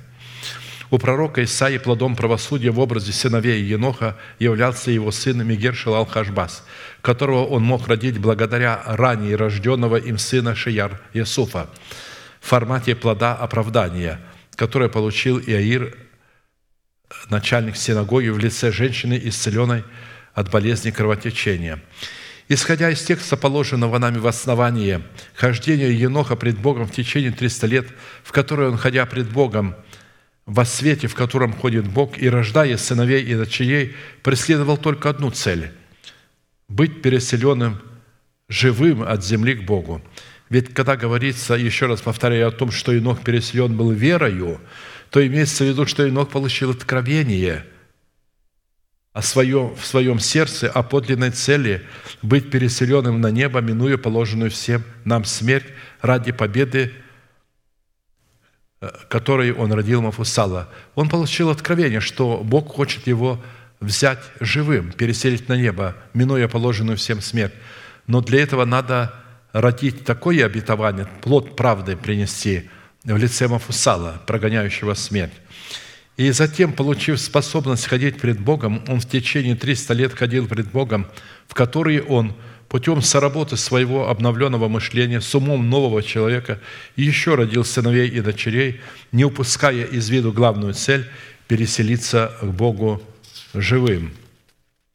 Именно этим постоянством, выраженным в стремлении к цели своего переселения к Богу, Енох, ходя перед Богом в течение трёхсот лет во свете, в котором ходит Бог, и угодил Богу. И прежде переселения своего получил свидетельство, что путем повиновения своей веры, вере Божией, означенной в переселении на небо, он, минуя положенную всем смерть, угодил Богу. Допустим, что гипотетически человек, подобно Еноху, родил Мафусала, или же умер в смерти Господа Иисуса для своего народа, для дома своего отца и для своей душевной жизни. Но в то же самое время не позволил Богу увлечь себя в пустыню освящения, чтобы принести там, произвести там тотальное освящение, преследуя цель тотального посвящения Богу, чтобы там в пустыне освящения Бог мог заговорить к его сердцу и возвратить ему в его посвящении, его виноградники, долину Ахор и песни его юности в преддверии его возвышенной надежды, выраженной в переселении на небо, которая как раз и является нашей главной целью, поставленной для нас Богом, чтобы мы могли петь в пустыне нашего освящения, как во дни своей вечной юности и как в день выхода своего из земли египетской. А посему виноградники, долина, хор и песни нашей вечной юности – это обетование, предваряющее и утверждающее нашу надежду или нашу главную цель. Как написано, посему вот и я увлеку ее, приведу ее в пустыню и буду говорить к сердцу ее, и дам ей оттуда, из пустыни, виноградники ее и долину Ахор в преддверии надежды. То есть еще надежда не произойдет, но прежде чем произойдет восхищение, и она будет петь там, как в дни своей юности, как в день выхода своего из земли египетской. Отсюда следует, если мы после принесения Богу плода правды в имени Мафусала, в котором мы в смерти Господа Иисуса умерли для своего народа, для дома нашего Отца и для своих расслевающих вожделений, позволивших нам упразднить в теле своем власть царствующего греха в лице нашего ветхого человека, не позволим Богу увлечь себя в пустыню освящения, чтобы получить там в награду обетование, призванное исполниться в преддверии нашей надежды, позволяющее нам платить цену, чтобы взращивать своего Мафусала. Что означает платить цену за право и способность ходить перед Богом в течение времени, сокрытого во власти Бога, которое обозначено образным числом триста. Наш Мафусал умрет, и мы незаметно для себя вновь окажемся во власти ветхого человека, который возьмет с собою семь других духов злейших себя, и, войдя, будут жить в нашем теле, как написано. Когда нечистый дух выйдет из человека, то ходит по безводным местам, ища покоя. А когда он выходит? Когда вы рождаете Мафусала. То есть вы родили плод правды, но вы не пользуетесь плодом правды, не творите правду. Вы радуетесь, все, комната очищена, дом очищен, освящен, все чисто, хорошо. А дальше? Но ведь многие освящаются ради того, чтобы освещаться. Вот как энкаунтер проводится. Зачем, спрашиваю, вы проводите? Чтобы осветиться. А зачем осветиться? Они говорят, чтобы осветиться. Он не понимает, о чем я, почему такой вопрос задаю. Я говорю, что освящение ради освящения? Я говорю, вы в своем уме? Освящение должно быть для какой-то цели, что-то должно стоять ради этого освящения. Мы освящаемся для того, чтобы творить правду, для того, чтобы производить правосудие, а не просто освящение для освящения. Вот здесь говорится, когда он выйдет, он говорит, «Возвращусь в дом мой, откуда я вышел», и, придя, находит его незанятым, выметенным и убранным, то есть освященным. Тогда идет, берет с собой семь других духов, злейших себя, и, войдя там, живут там, и бывает для человека того последнее хуже первого. Так будет и с этим злым родом. Они вот доходят до суда, а дальше не хотят платить цену.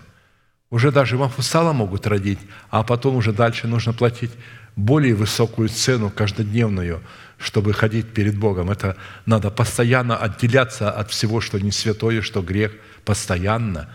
И если вдруг где-то соприкоснуться с чем-то, немедленно говорить, «Господи, мне это мерзко, я это оставляю, не хочу, это не мое, прости меня», и утверждать опять свою праведность, и опять действовать так. Люди хотят, наконец-то, расслабиться и жить свободной жизнью. Все, родил Мафусала, меня ждет восхищение. А теперь начнем зарабатывать заново свое оправдание. Давайте погрузимся в эту евангелизацию, рогатую и хвостатую. Вы, вы думаете, куда они призывают людей? Ну, куда может призвать блудник и пьяница или наркоман, значит, людей? А ведь наркоманы, блудники, они, не освободившись от этих грехов, призывают ко Христу. У нас люди, которые каялись в блуде, в пьянстве и других пороках, они ушли. Я сказал, вы уходите, все ваши грехи на вас, потому что то, что я простил вам во имя Иисуса Христа, вы меня отвергли, а теперь все ваши грехи на вас. И они совершенно обезумели, сердце стало неразумным, уши не слышат, глаза не видят, они ринулись на евангелизацию, куда-то поехали, поехали в Мексику. Слушай, мексиканцы настолько хорошо знают Христа, что вам еще далеко до этого, до их. Они очень богобоязненные люди, многие из них в церкви, пятидесятников там, и баптистов, католиков, они очень богобоязненные. А они, если я вот спрашивал мексиканцев, испанцев, помните, у нас был один такой человек, он русский, но он именно оттуда, он потом умер. Я его спрашивал, как они вот от, в отношении вина и прелюбодеяния. Он говорит, этого нет у нас, говорит. Питье вина а, у католиков категорически запрещено, у пятидесятников, у баптистов. А здесь уже все полностью заливаются вином. Мы ставим, говорит, хорошее вино, марочное, хорошее, на праздники, и по, так по стаканчику, по два выпиваем. Это говорит человек, который раньше трепетал перед Словом Божиим, а потом он улыбается и говорит моей жене, что они теперь вот так вот живут, харизматы. Это ее родной брат. Она говорит, ты же так любил Слово Божие. А он смеется. Уже все. В нем уже все умерло. Вот они вот так вот служат Богу, только они не знают, что Бог, которому не служат, рогатые и хвостатые, и что Он будет встречать их сразу, когда они перейдут из этой жизни в другую жизнь. И там они с Ним встретятся. Это, конечно, очень страшно. А посему исповедание упования, относящегося к преддверию нашей надежды, как раз и является той стрелой, пущенной нами, которая призвана разрушить державу смерти и привести нас к цели надежды, состоящей в переселении от земли к Богу. Беда состоит в том, что многие христиане теоретически знакомы с целью, поставленной для них Богом, но не знакомы с обетованиями, которые ведут к этой цели, состоящие в принесении Богу плода своего духа в образе древа жизни, дающего плод свой двенадцать раз в году, принесение которых является Царством Божиим внутри нас и средством, ведущим нас к возвышенной цели. Восьмая составляющая за право ходить перед Богом, чтобы угодить Богу, состоит в необходимости попросить Бога, чтобы Он открыл нам посланного им человека, через которого Он мог бы представить нам истинное благовестие в формате учения Христова, которое в нашем сердце призвано являться заветом мира. Когда мы принимаем учение Христова, практически мы принимаем завет мира. Принимая такого человека, мы тем самым платим цену за право ходить перед Богом. То есть уже у вас есть составляющая, что вы ходите перед Богом, если вы принимаете человека, которого послал Бог, а не которого вы могли бы выбрать путем демократического голосования, или который, придя к вам, сказал, мне было пророчество, как один пришел, мне было пророчество, что Бог поставил меня, значит, пастором. Я говорю, какой Бог тебя пастором поставил? Какое пророчество? В Писании такого нет, чтобы через пророчество, какое-то где-то там через какое-то пророчество пришел человек и говорит, меня поставил. А тот говорит, я видел сон, и поэтому я. Вот я знаю, здесь многие пасторы, они по снам, по откровениям, они не избраны демократическим путем, потому что у харизматов нет демократического избрания. Это у пятидесятников, у баптистов, а у харизматов откровение должно быть. И это откровение они сами получают и сами потом о нем объявляют. Но я говорю о человеке, которого поставил Бог, и его можно отличить по той мудрости, которая у него есть, и по способности читать. Читать. Когда читающий один, он читает и видит, что тут написано. А тому, которому не дано, он не видит, он должен слушать читающего. Мы все читаем, но не все видим то, что читаем. Мне часто говорят, ничего не пойму. Говорят, я открываю, одну фигу вижу, вот и все, что я вижу. Ничего не понимаю. Вот. Противоречия начинают видеть. И когда говорят мне противоречия, я их легко разрешаю. Говорят, это не противоречия. Это потому, что оно записано как логос, то есть в мыслях. Мы читаем мысли Бога, а не рема, то есть не слово. Ты думаешь, что ты рема читаешь, а ты на самом деле читаешь логос. Бодей считал, что когда уходил, он говорил, что все, что написано, это рема. Я говорю, все, что написано, это логос. Это мысли Бога, которые необходимо толковать. И Он дает толкование тем, кого посылает, кому дает семя, кого облекает в делегированное отцовство. В этом и беда, что люди приняли написанное слово за рема, а оно остается логосом. Если это было рема, все бы спасались, не было столько бы деноминаций, все бы понимали одинаково. А так один понимает так, другой иначе. Почему? У одного одна голова, у другого другая голова. А дети Божии имеют одну голову, они не полагаются на свою голову, они полагаются на голову посланника Божия, которому Бог открывает. Поэтому у них одни мысли и одна душа. Итак, принимая такого человека, мы тем самым платим цену за право ходить перед Богом, потому что именно таким образом мы можем творить доброе дело или дело Божие, что на практике означает ходить пред Богом. То есть, принимая такого человека, мы творим дело Божие. Вот, и не надо куда-то ехать, в Мексику, в Японию, в Африку, для того там, чтобы проповедовать. Вы можете дело Божие творить тем, что вы примете человека, которого поставил над вами Бог.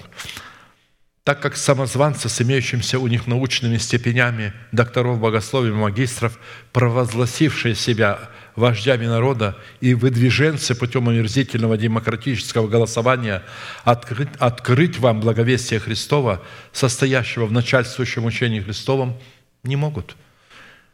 Это обыкновенные эмиссары Вавилона, которые смешивают откровения Господни, которые они, как профессиональные воры, крадут у посланников Бога и смешивают с отбросами своего плотского ума, приготавливая яростное вино блудодеяния, которым они поят все народы.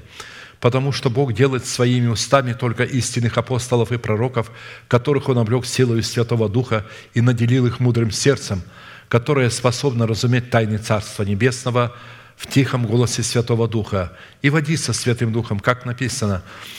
Павел говорил, ибо в учении нашем, то есть в учении апостолов, нет ни заблуждения, ни нечистых побуждений, не лукавство, но как Бог удостоил нас того, чтобы верить нам благовестие, то мы и говорим, угождая не человеком, но Богу, испытывающему наше сердце. Ибо никогда не было у нас перед вами слов ласкательства, как вы знаете, не видов корысти. Бог свидетель, не ищем славы человеческой ни от вас, ни от других. А посему цена данной составляющей, чтобы ходить перед Богом, и таким образом угодить Богу, состоит в принятии человека, которого послал Бог, а не которого выбрали мы путем омерзительного для Бога демократического голосования или который поставил себя сам. И так сказали ему, что нам делать, чтобы творить дела Божии? Иисус ответил, вот дело Божие, чтобы вы веровали в того, кого Он послал. Иоанна шесть, двадцать восемь, двадцать девять. Я бы хотел, чтобы этот стих мы знали наизусть, чтобы легко изобличать. Бывает, ой, как хорошо говорит. Спросите его сразу, каким образом он стал таким пастором или таким суперепископом. Каким образом? Каким образом мне говорят, о, это епископ. Меня назначили проповедовать в одном собрании, когда я только приехал. И в это время... Еще один человек зашел, они подошли ко мне и сказали, извини, пришел более титулованный, и мы должны его поставить. Этот более титулованный, это был человек, епископ, который повесился. Это более титулованный. И когда я его слушал, думаю, что они? Он же ничего не говорит, ни принципов. Только что титул у него есть, а Слова Божьего у него нет. Когда я слушал, мне было так стыдно. Он, он такие вещи говорил, морозил такую глупость, Вот, но с таким видом, как будто он какое-то откровение говорит. И они его все признавали. А он потом понял, когда, что Бог, видимо, открыл ему перед уже в конце, что он, кандидат ада, ему прощения нет. Взял проволоку, повесился на заднем дворе у себя. Собрались все эти пасторы, и все лобзали этот повешенный труп и говорили, о, какой был великий человек. Следом за ним его помощник повесился, потом уже и третий, там дети говорят, мы уже следим за ним, он замкнулся в себе и ходит понурый. То есть, если у меня мир с Богом, и я ожидаю Господа, что я буду ходить понурый, я буду постоянно благодарить Бога за то, кем Он для меня является, что Он для меня сделал, и буду радоваться. И никакой голос обвинителя меня не смутит, который придет и скажет, нет, ты не спасен внутри меня. Я просто прогоню его именем Иисуса Христа. Поэтому творить дела Божии в плане признания над собой власти человека, которого поставил Бог, это и есть составляющая цены за право и способность ходить пред Богом, чтобы угодить Богу. Ну и еще девятая составляющая, я думаю, успеем ее. За право ходить пред Богом, чтобы угодить Богу, состоит в необходимости осознать, что наш князь, то есть наш разум в лице Саула, в предмете наших разумных возможностей, хотя и помазан на царство над нашим телом, должен будет отринут нами в пользу князя в лице Давида, представляющего ум Христов в нашем духе. Эта мысль вам хорошо известна, но я просто показываю ее как составляющую, что она входит в состав хождения пред Богом. Это плата цены за хождение пред Богом. «Отринув Саула, поставил им царем Давида, о котором и сказал, свидетельствуя, нашел я мужа по сердцу моего Давида, сына Исеева, который исполнит все хотения мои. Из его из его-то потомства Бог по обетованию воздвиг Израилю Спасителя Иисуса». Деяния тринадцать, двадцать два, двадцать три. До тех пор, пока наш разум в лице Саула не будет обновлен духом нашего ума посредством свержения его с пьедестала власти в пользу нашего Давида, которого представляет ум Христов, в котором мы можем, в котором мы можем обладать только в лице нашего нового человека или нашего мудрого сердца, над нашим телом будет господствовать наш жестокий Саул. Вспомните, с какой осторожностью и с каким трепетом относился Давид к Саулу, потому что тот являлся помазанником Господним.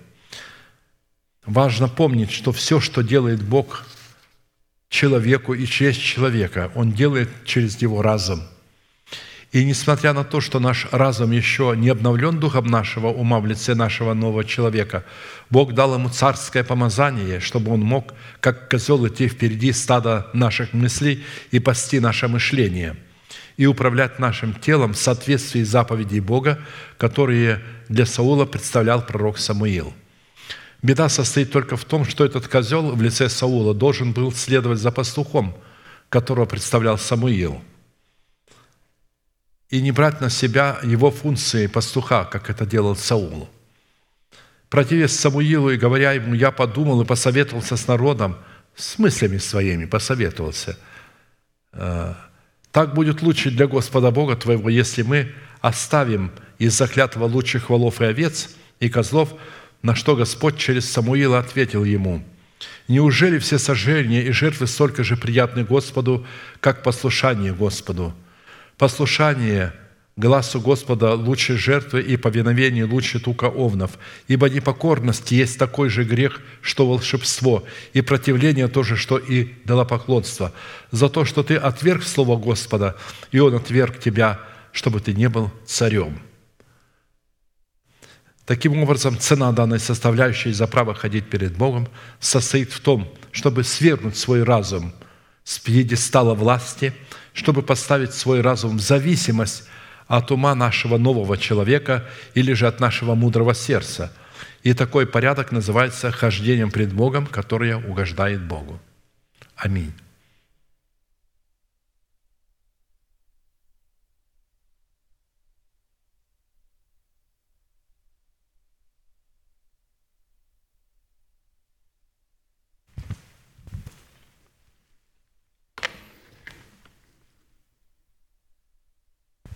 Возлюбленная Богом Церковь, мы сегодня еще раз в очередной раз слышали, что является нашей главной целью, что нашей главной целью является переселение и встреча с Господом, минуя всем людям и человекам положенную смерть.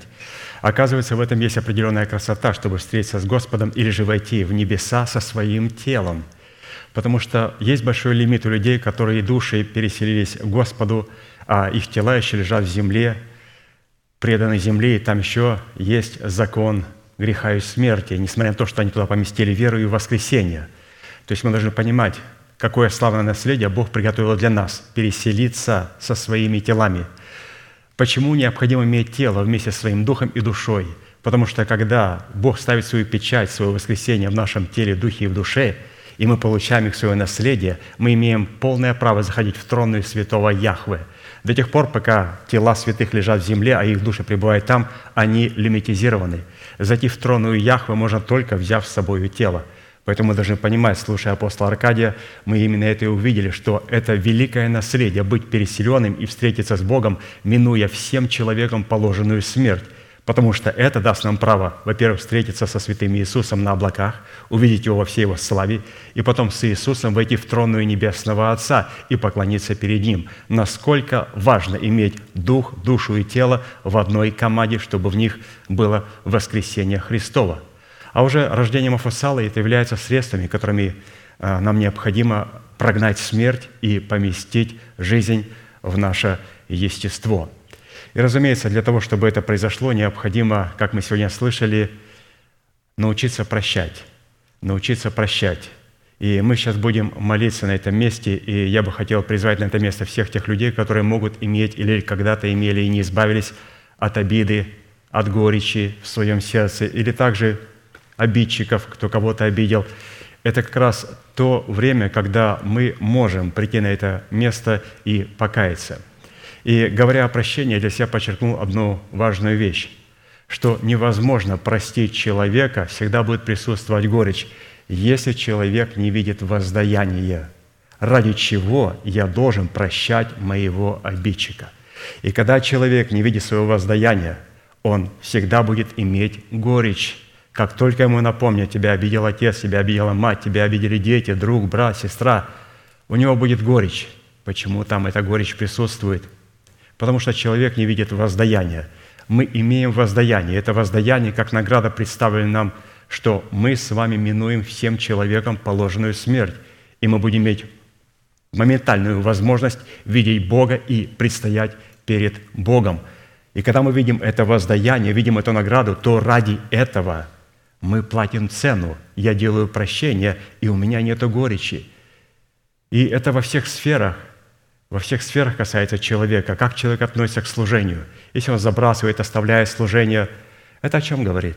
Он не видит воздаяния, она не видит воздаяния.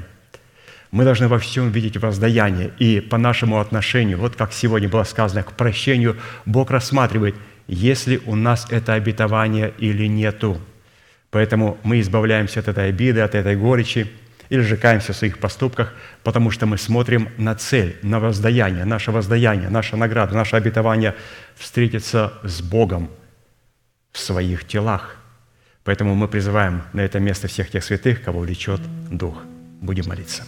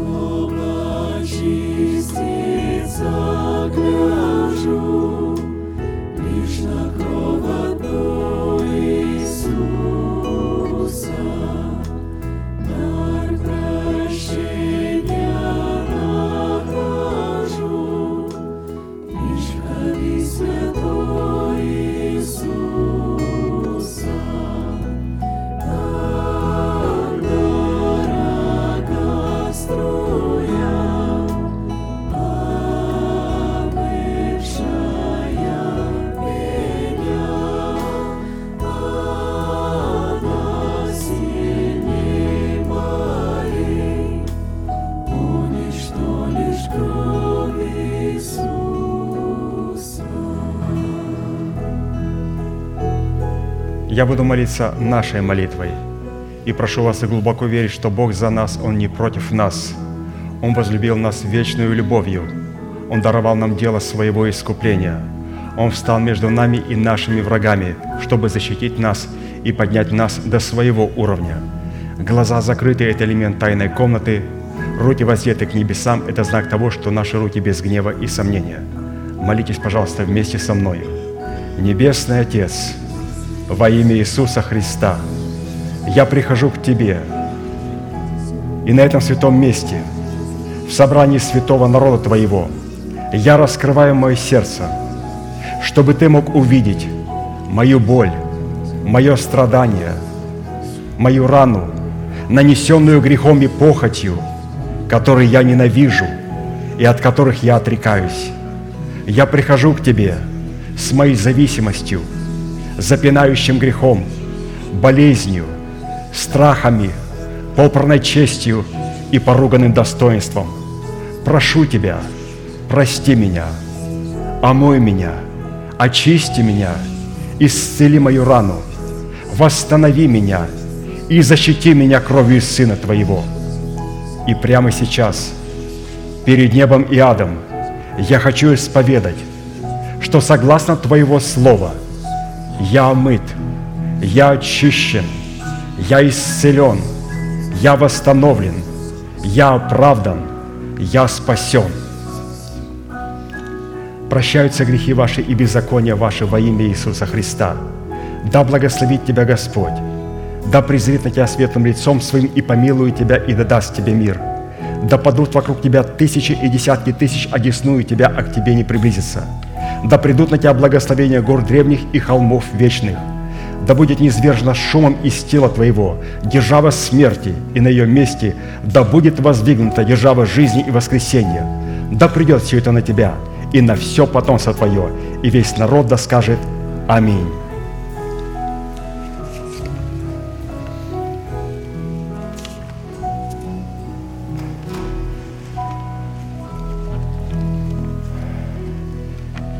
И пока вы садитесь на ваши места, у меня есть маленькое объявление.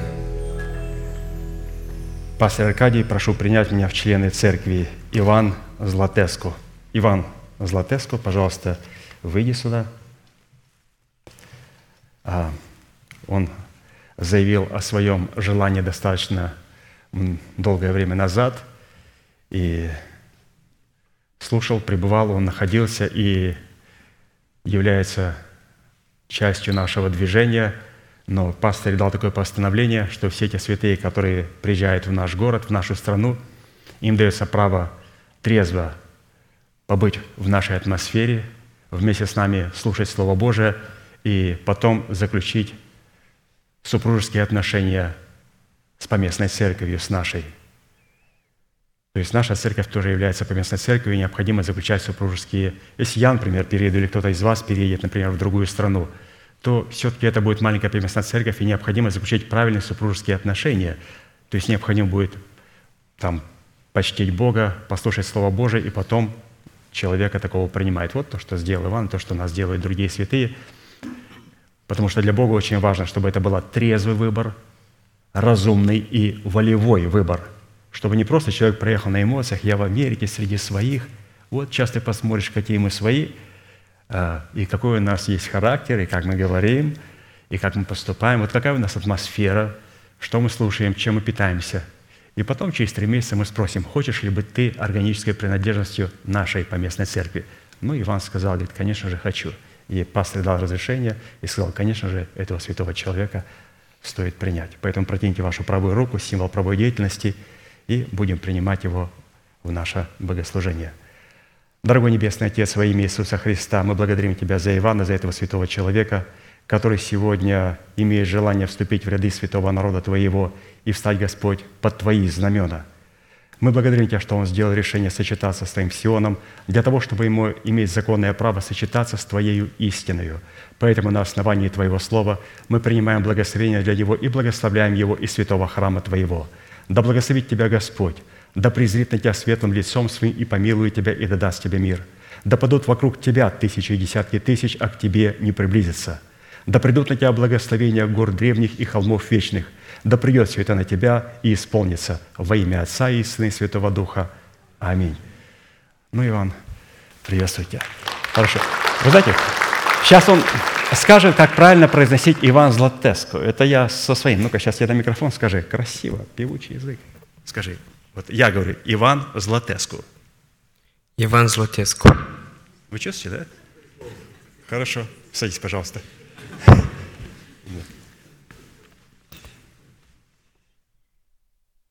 Хорошо, святые, закончим нашей неизменной манифестацией. Могущему же соблюсти нас от падения и поставить пред славою Своею непорочными в радости, единому, премудрому Богу, Спасителю нашему, через Иисуса Христа, Господа нашего, слава и величие, сила и власть, прежде всех веков, ныне и во все веки. Аминь. Служение наше закончено. Следующее собрание будет во вторник в семь часов вечера на этом же месте. Будьте благословены в вашем пути и в жилищах ваших.